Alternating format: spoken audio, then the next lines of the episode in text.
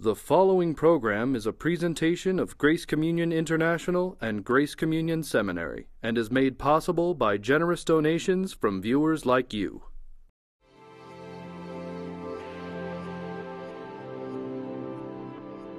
On this episode of You're Included, author Dr. Steve McVey discusses the frequently misunderstood topic of God's wrath and its relationship with God's love.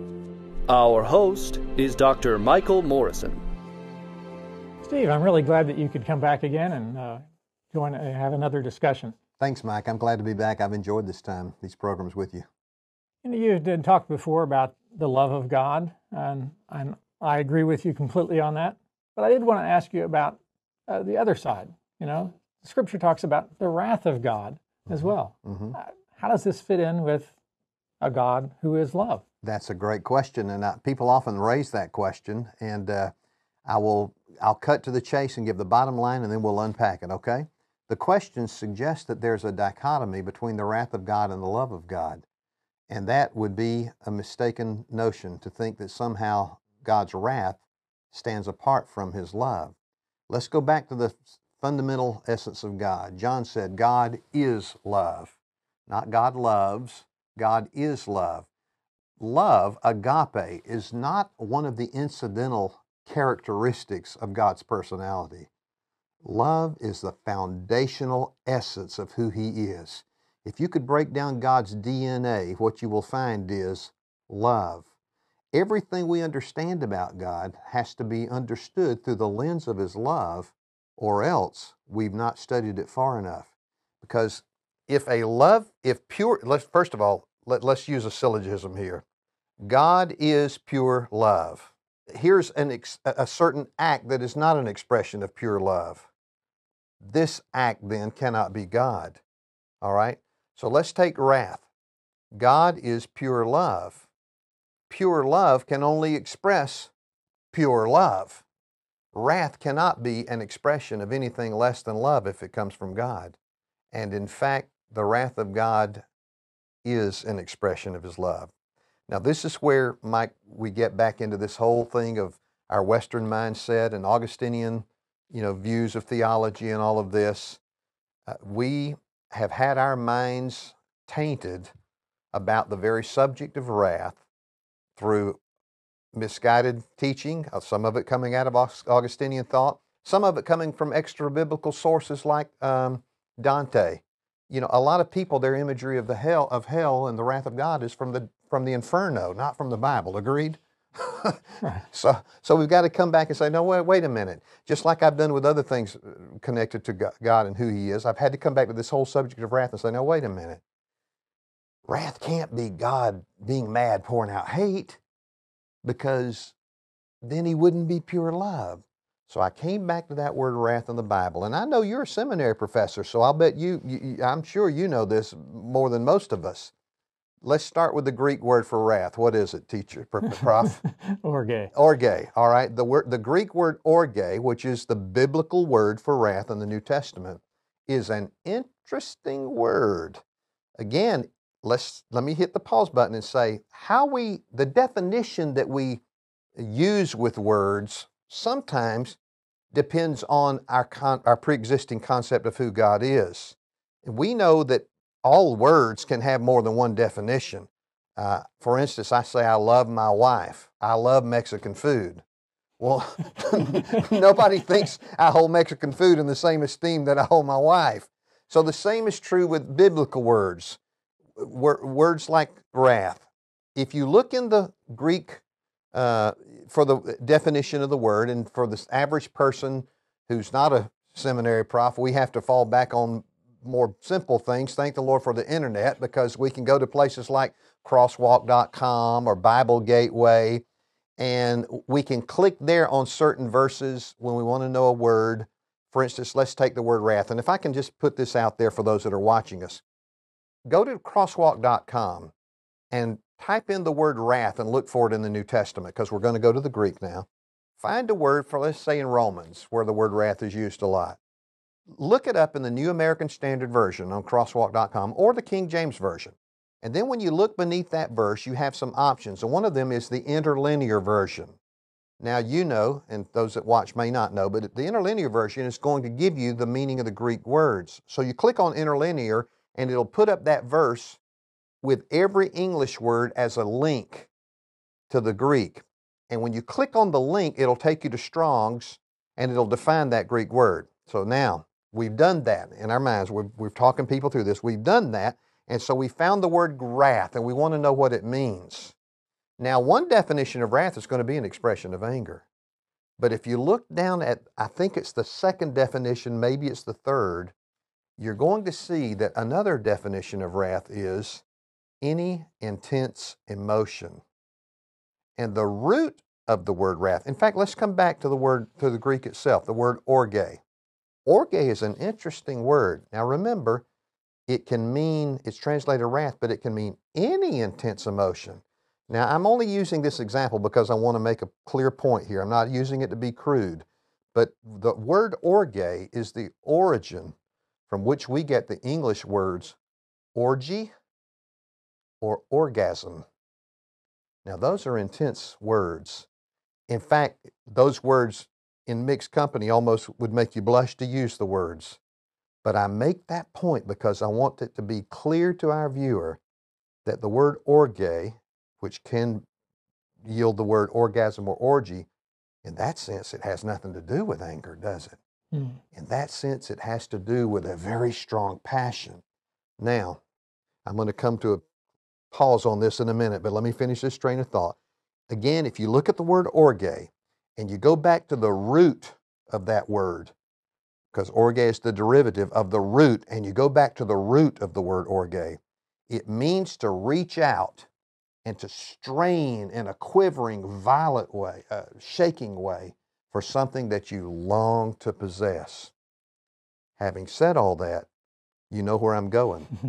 So the wrath of God then, what if? Let me put it in a as a question. What if? And I believe it, but what if the wrath of mm-hmm. God is not God pouring out contempt on people in hell, but what if the wrath of God is Him pouring out violent love, grasping, quivering, reaching, shaking, but those who reject it are so adverse and opposed to his love that to them it's torment. But from his perspective, it's not that at all. The, the love of God is wonderful to those of us who receive it. It's like the gospel, it's a savor of life unto life. But to those who reject it, it's horrible. It's hell. It's the savor of death unto death. James said, and I mentioned it on an earlier program, but I'll say it again for those that might not have seen it. James said, when you love your enemies, it is as if you were pouring out heaping coals of fire on their heads. I don't think, Mike, that the wrath of God is an expression of contempt. I think the wrath of God is a violent expression of God's love. And people hate it unless they receive that love. So God might intend it for good, but they perceive it as bad?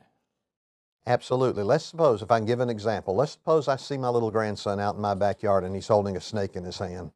And I see that snake coiling, and I'm I, I, and love rushes up in my consciousness for my grandson. And so I run as fast as I can toward him, and he's holding the snake. And he looks up and he sees on his granddad's face this look of horror and rage. Now, he's going to interpret what he sees through the only paradigm he has. He may not understand the danger of the snake. He sees this expression of rage and anger in my face, and it strikes terror in him. And I run over to my grandson, and imagine I pick him up and I shake him and I shake him. That poor little boy is going to think he's never seen me so angry with him in his lifetime. But the reality is, it's not him I'm angry with. I'm trying to shake something out of his hand. So, you get the comparison I'm making? Back to the fire. Daniel, I believe it's chapter 7, verse 10, talks about a river of fire that flows, flows out of the throne of God. I think that's the mm. white hot love of God. And again, as they say, the same sun that hardens wax melts clay, or not hardens clay melts wax. I got it backwards. The same sun that hardens wax, hardens clay, I'll get it, melts wax. Same with the love of God. Can I give you a quote? I don't want to preach a sermon, but I brought a note here. I, I don't Hmm. want to trust my memory on this. I brought a note here. This is Saint Isaac the Syrian, one of the early church fathers. And, and uh, here, here's what he said. This is one of the early church fathers. He said, Paradise is the love of God wherein is the enjoyment of all blessedness. But then going on to about hell, here's what he says, one of the early church fathers. I also maintain that those who are punished in Gehenna are scourged by the scourge of love. Nay, what is so bitter and vehement as the torment of love? Okay, Steve, uh, in Romans 1, uh, chapter 1, verse 18, Paul, this is the first uh, use of wrath in, in uh, Romans. The wrath of God is being revealed from heaven against all the godlessness and wickedness of human beings who suppress the truth by their wickedness. Now, he's saying that the wrath of God is being revealed. Doesn't that sound like that God's kind of irritated by by their uh, refusal to to, to, Well, to accept what he's doing? I, I have to give you credit. When you use the word irritated in connection with wrath, that's understating it. I think it's more than irritated. But let, but again, it depends on the lens, and it depends that you use to see the, interpret the scripture. Uh, if you start with the fundamental belief that God is love, again, I'll come back and say we have to uh, interpret the scripture in light of everything that comes from God as being an expression of love, or else there's an incongruency in God that can't be explained. There's a conflict. He's not pure love if something comes from Him that is something other than love. Now, there are those that will say, well, then love is just one of His characteristics. Love is just part of what God is. He's part love, He's part wrath. Then I'm saying, are you, then I would say, are you suggesting then that God is schizophrenic? He, he- he's, he's, he's loved some of the time, He's hate some of the time? No. So let's go back to the passage. I'm not now. Let me be clear on this, Mike. For those that are watching, I'm not suggesting that there's that the wrath of God is not real. The wrath of God is very real. What I'm saying is, it's possible, and in my opinion, I think probable, that many of us have misunderstood what that wrath is, the nature of that wrath. Let's look at the passage you quoted or you read. The wrath of God is revealed from heaven. Now think of wrath there as a as a an intense I'll use the word violent expression of love is revealed from heaven against all ungodliness and unrighteousness. Back to the illustration I gave about charging out to my grandson holding the snake. That was wrath.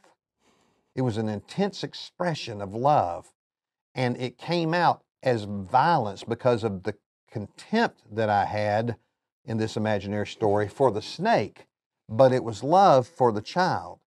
But the child, if he doesn't clearly understand my heart, may think that what he's seeing is anger against him. That's not what it is.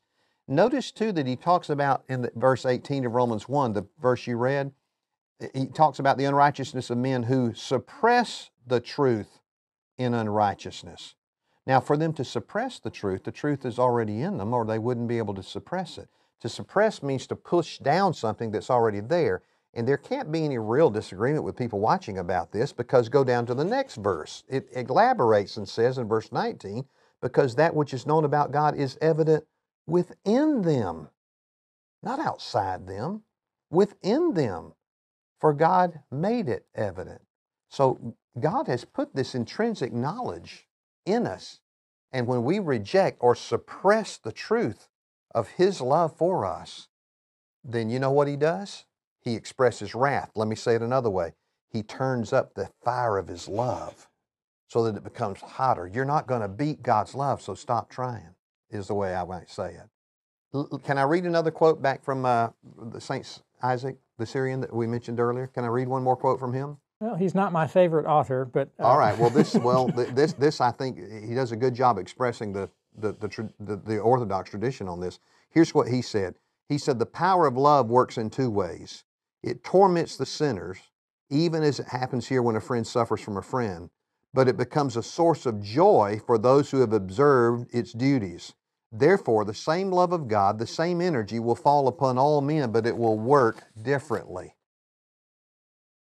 Again, it's just what Paul said, the comparison, the, the parallel. It's what Paul the Apostle said of the gospel. It's the savor of life unto life. for those that believe, but it's the savor of stench of death for those that don't believe. Well, okay, suppose you know these people don't like God's love. Uh, why does God insist on doing something that He knows that they'll find unpleasant? Because He's sovereign. Because His love is agape, it's unconditional. He loves whether you love Him back or not. He doesn't love because He anticipates a certain response from us. You see what I'm saying? He's going to love, he's gonna love whether we oh, like it or not. He's going to love because it's who He is. And that's right. He's going to love whether we like it or not, or whether we receive it or not. That's who He is. He's God. He's love. God is love. For God to do something other than love would be a conflict of who He is. He'd cease to be who He is if He didn't love. And you can't just ignore us. You can't. Well, you can. You can. You, you can, but it's hell, buddy. right? You can, but it's hell if you ignore it. If you try to resist it. Because now let me let's let's let's play this out a minute, and, and I understand you're, you're the seminary prof, but I want you to play the devil's advocate, okay? I'm gonna I'm gonna walk this out. I want you to. I'm, I'm gonna ask you the question that I think maybe the viewer would watch. Uh, can pure love is God pure love? First of all, the obvious answer is yes. If He's pure love, could anything come from Him that's not loving? Oh no. No. no. Does wrath come from Him? Oh yeah. Yes. So is wrath an expression of His love? Somehow must. It's got to be. To me, it's just you know, you follow down that trail and there's just no other way around it. If God is love, and He is, and if, if pure love can not can only do what's loving, and that's true, and wrath comes from God, and it does, then it has to be an expression of love, or else God is not loving. It has to be. So we've got to, uh, you know, people that watch and, you know, we think and grapple with this may differ and say, well, I don't believe that. Okay, well then what are you going to believe? I mean, how are we going to, how are we going to explain wrath, the wrath of God if unless we say God is not at, you know. And, and I know there are those who watch, and there are those that I've talked to who say, well, love is just one characteristic of God. Oh, really? Mm-hmm. What are the others? well, wrath. By wrath, do you mean hate against sinners? That was the Calvinistic view I held. I thought God hated sinners, reprobates. That was my view when I was a Calvinist. I, am mm-hmm. not at a, at a line with mainstream thought when I say that's the viewpoint many hold. So you're saying then God is part love and part hate? Well, at the least, you'd have to admit this, I'd say to this imaginary critic, at the least, you'd have to admit then God is not pure love if he's part hate. You need to catch him on a good day. Exactly. and, and what is agape? Agape, and, and, let's, let's back it up a step. Not only is he not pure love, but he's not even agape, unconditional love. Mm. Because if it's unconditional, then what would make him hate? if this would make God hate instead of love, then the love that's left is not unconditional because there was a condition that wasn't met that caused it to become hate. Am I making, does that, I, I, am I talking in circles or does that make sense, you think? Well, okay, it connects with a couple other ideas that God uh, doesn't, uh, well, many people think that the wrath of God means that God desires to punish. Yeah. And, and that ties in with what you had said earlier about God not punishing Jesus on the cross. That God has no desire to punish us, He wants to rescue us. Uh, he has rescued us, in fact. Oh, done deal. it's a, it is finished. I heard that line somewhere before. yeah, it is finished. He has rescued us, whether we acknowledge it or not. I, I, I just continuing in Romans one, I find it interesting that that Paul describes what God does in His wrath. Uh, down in, you know, he, Paul goes eloquent about how bad they are. And then verse 24, therefore, God gave them over in the sinful desires of their hearts to sexual impurity, etc. In other words, he let them do what they wanted. Mm-hmm. That's right. So that, what's the rest of the verse? So that their bodies would be dishonored among them. Now, what's sin going to do? Left to itself, what will sin do in a person? Those people or any of us, what will sin do? It will, their wages. It hurts. A, it hurts. There's a penalty. We will spiral downward. The wages of sin is still death. But guess what? Oh, once we get down to that place of death, awesome. Now we're in a great spot. Because guess what? Our God's grace doesn't make sick men well.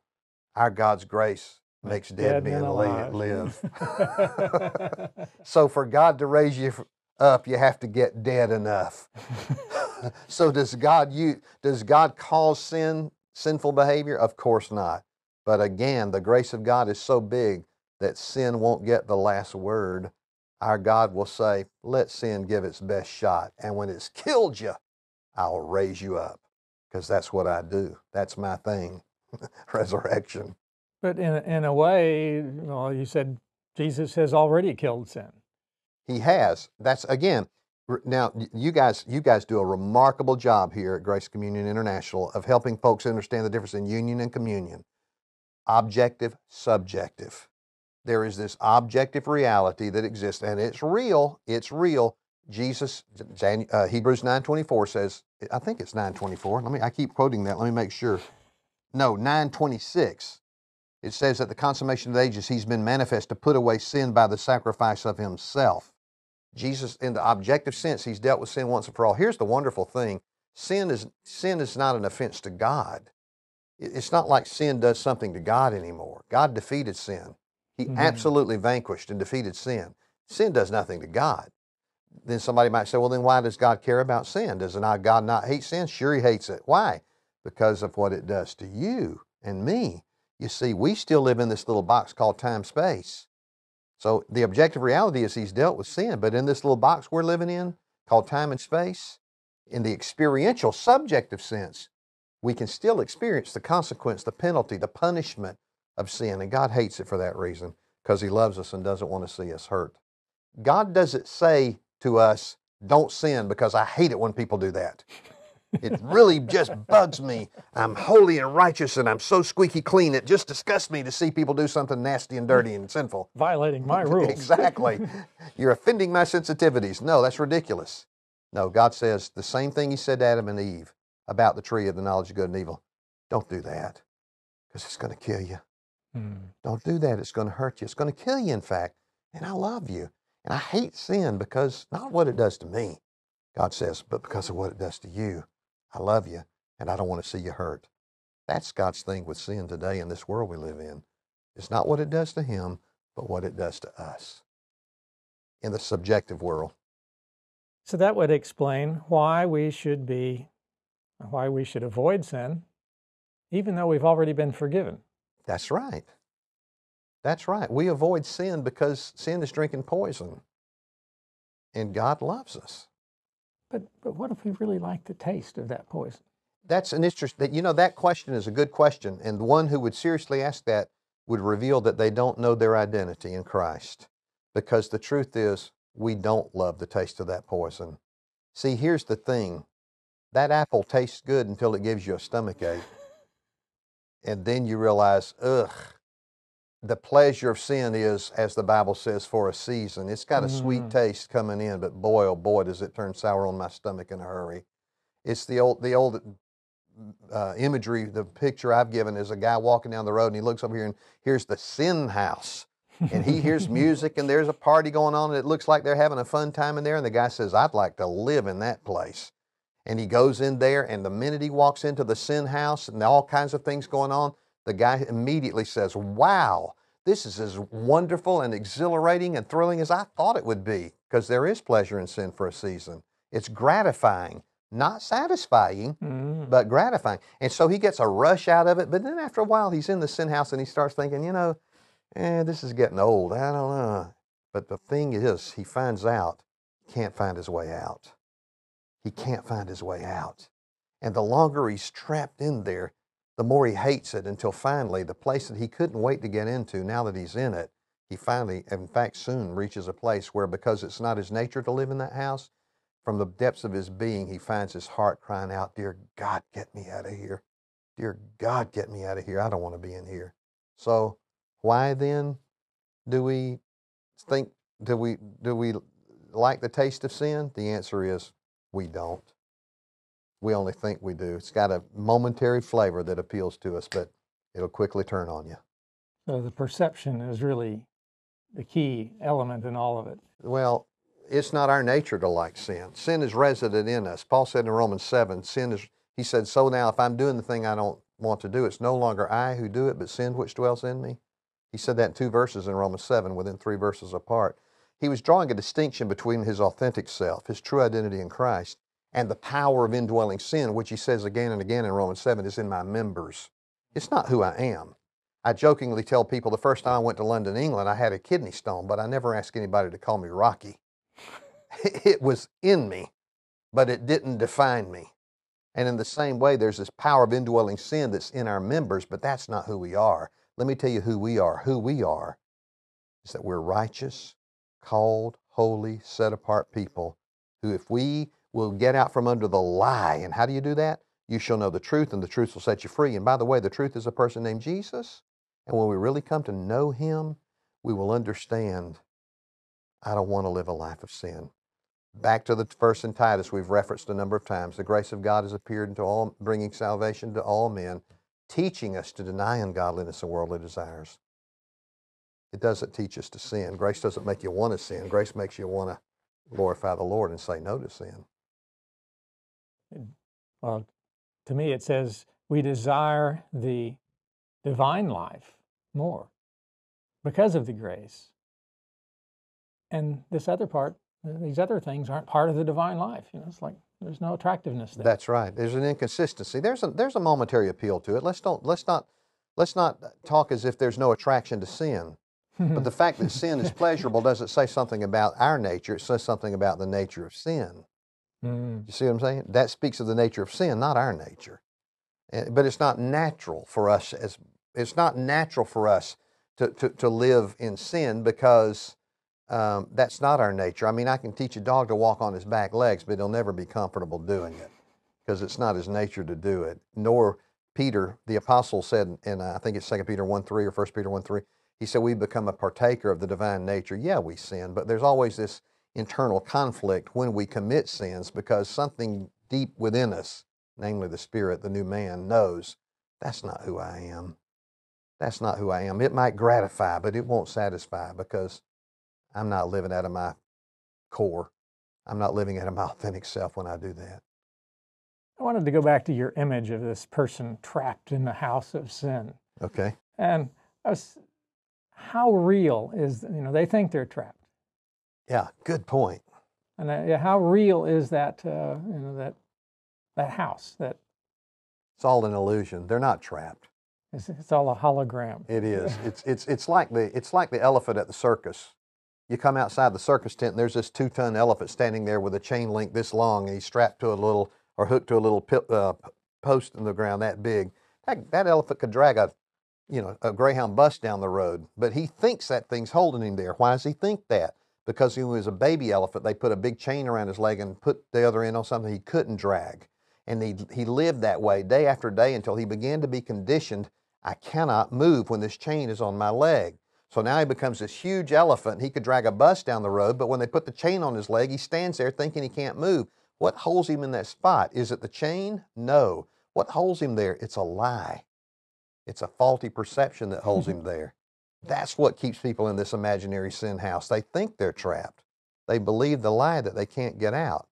But the truth is, sin has no power over us. And when we understand the grace of God, we'll know what Paul meant when he said, sin shall have no, no longer have dominion over you because you're not under law but under grace. We understand that when we when we lock in on what grace really is. Unconditional love and acceptance, divine enablement for us to be all that we've been called to be and do all we've been called to do. Then we can walk out of that house just that quick. It's a mirage. It's not even real. But a lot of people walk out of that house and kind of want to go back in sometimes. Then they didn't stay long enough. I'm serious. Martin Luther said this. He said, When thou sinnest, sin boldly. That green apple didn't give you a stomach ache. Eat three more. Watch what happens. They hadn't hit bottom, in other words. They haven't hit bottom. I'm not advocating sinful behavior, but I'm telling you one thing sin, let sin run its course. Let sin run its course, and the wages of sin is death, and you won't want to go back there again. Have a little aversion therapy. yeah, yeah, really. well, we, what, that's the good point. We find out that the new man, which is who we are in Christ, does have an aversion to sin. I mean, read Romans 7, verses 16 through the end of the chapter, where Paul says, I don't understand myself at all. I'm doing the things I hate, the things I want to do, I don't do. You know the passage. Read the text. Does that sound like a man who wanted to sin? Not at all. It is the nature of the, uh, uh, uh, not just, it is our nature when we understand who we are in Christ to hate sin. It is our nature to hate sin.